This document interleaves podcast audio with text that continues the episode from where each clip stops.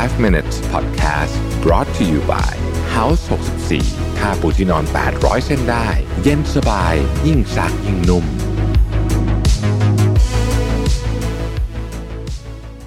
สวัสดีครับ 5 minutes นะครับ คุณอยู่กับประเวทหานุสาหะครับ แปลกตาสถานที่นิดหน่อยนะฮะ วันนี้ไฟเฟยเต็มรูปแบบกล้องหลายตัวเลยทีเดียวนะครับ ก็เลย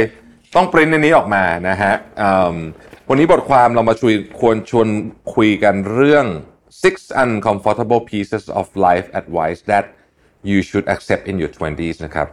Eve Arnold คุณเขียนนะฮะ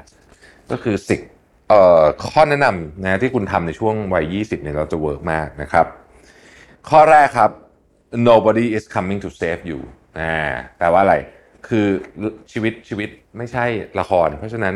อย่าหวังว่าจะมีเจ้าชายเจ้าหญิงขี่ม้าขาวอะไรมาช่วยคุณไม่มีฮะ ไม่มีนารีขี่ม้าขาว ไม่มีเจ้าชายขี่ม้าขาวทั้งนั้น คุณต้องดูแลตัวเอง ไม่มีใครมาช่วยคุณได้ทั้งนั้น nobody is coming to save you นะครับถ้ามีความฝันอยากได้ต้องไปทำเอง ข้อที่สองครับ you can be anything but not everything คุณสามารถเป็นอะไรก็ได้ที่คุณอยากเป็น แต่คุณไม่สามารถเป็นทุกอย่างได้นะครับเพราะฉะนั้นเลือกครับเลือกวอร์เรนบัฟเฟตมีกฎอันหนึ่งที่แบบ เท่มาก ผมชอบมากเลยก็คือเขาบอกว่าให้คุณเขียนของที่คุณอยากจะทำเนี่ย25อย่างมา แล้ววงกลมแค่ 5 อย่างพอ แล้วโฟกัสพลังงานทั้งหมดไปทำ5อย่างนั้นนะครับอย่าลืมนะครับ คุณเป็นอะไรก็ได้ แต่คุณเป็นทุกอย่างไม่ได้นะฮะข้อที่ 3 ครับ passion is a byproduct แปลว่าอะไรนะ passion เนี่ยมันมันก่อให้เกิดความสงสัยนะครับมันก่อให้เกิดความสงสัย มันก่อให้เกิดเอิ่ม คำถามว่า เอ๊ะเรื่องนี้มันฉันจะชอบไหมต่างๆนานาแต่ passion ไม่ช่วยทำให้งานเสร็จ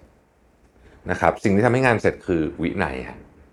หลายคน passion เยอะมากแบบโอ้โหเวลาเล่าเรื่องโปรเจกต์ทีหนึ่งนะพูดทีเป็นวักเป็นเวรเป็นสองสามชั่วโมง แต่พอลงมือทำจริงไม่สำเร็จ เพราะไม่มีวินัยนะครับมันมีคำพูดอีกคำหนึ่งของฝรั่งผมชอบมากเลยเขาบอกว่า ideas เนี่ย doesn't move mountain bulldozer คือรถตักอะ move mountain ideas just tell the bulldozer where to dig แปลง่ายก็คือว่าไอเดียหรือว่า passion ของคุณเนี่ยมันไม่สามารถที่จะขยับภูเขาได้หรอกไอ้รถตักต่างหากที่ขยับภูเขาได้รถตักก็คือวินัยนั่นเองนะครับ ข้อที่ 4 ครับ risk is taking the easy road in short term แปลว่าความเสี่ยงที่สุดโดยเฉพาะในวัยนี้ คือการเลือกทางที่ง่ายนะฮะการเลือกทางที่ง่าย การเลือกทางที่ง่ายแล้วก็เป็น เป็นทางที่รู้สึกว่าสบายเนี่ยอันนี้เป็นความเสี่ยงที่สุด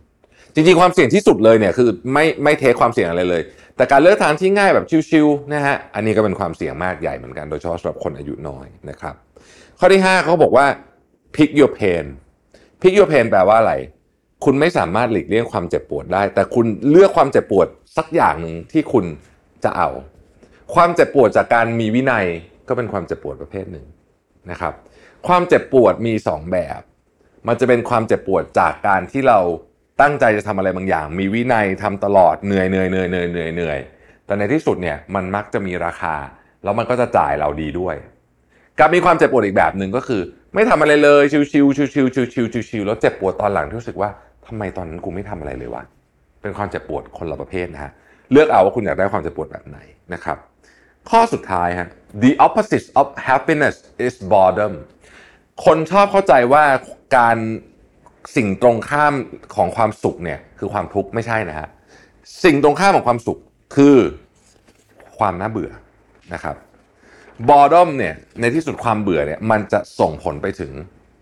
ความไม่มีความสุขในชีวิตตัวเอง ดังนั้น เวลาคุณมองชีวิตตัวเองเนี่ยนะครับ ให้มองว่าชีวิตตอนเนี้ถ้าคุณไม่มีความสุขนะ มันเกิดจากความเบื่อเปล่าเพราะถ้ามันเกิดจากความเบื่อเนี่ย แก้ไม่ยาก แก้ไม่ยาก คุณแค่ต้องหาเป้าหมายใหม่ในชีวิตเท่านั้นเองนะครับ แต่ถ้าเกิดคุณปล่อยความเบื่อทิ้งไว้ให้มันเกาะใจคุณไปเรื่อยๆเกาะใจคุณไปเรื่อยๆ ในที่สุดมันจะกลายเป็นความทุกข์ครับ แต่ความทุกข์เองด้วยตัวมันเองอะไม่ได้เป็นสิ่งตรงข้ามกับความสุขนะสิ่งตรงข้ามกับความสุขคือความเบื่อครับ ขอบคุณที่ติดตาม 5 minutes นะครับ สวัสดีครับ 5 minutes podcast brought to you by House 64 นุ่มขึ้นทุกวันที่ใช้ สบายทุกครั้งที่หยิบ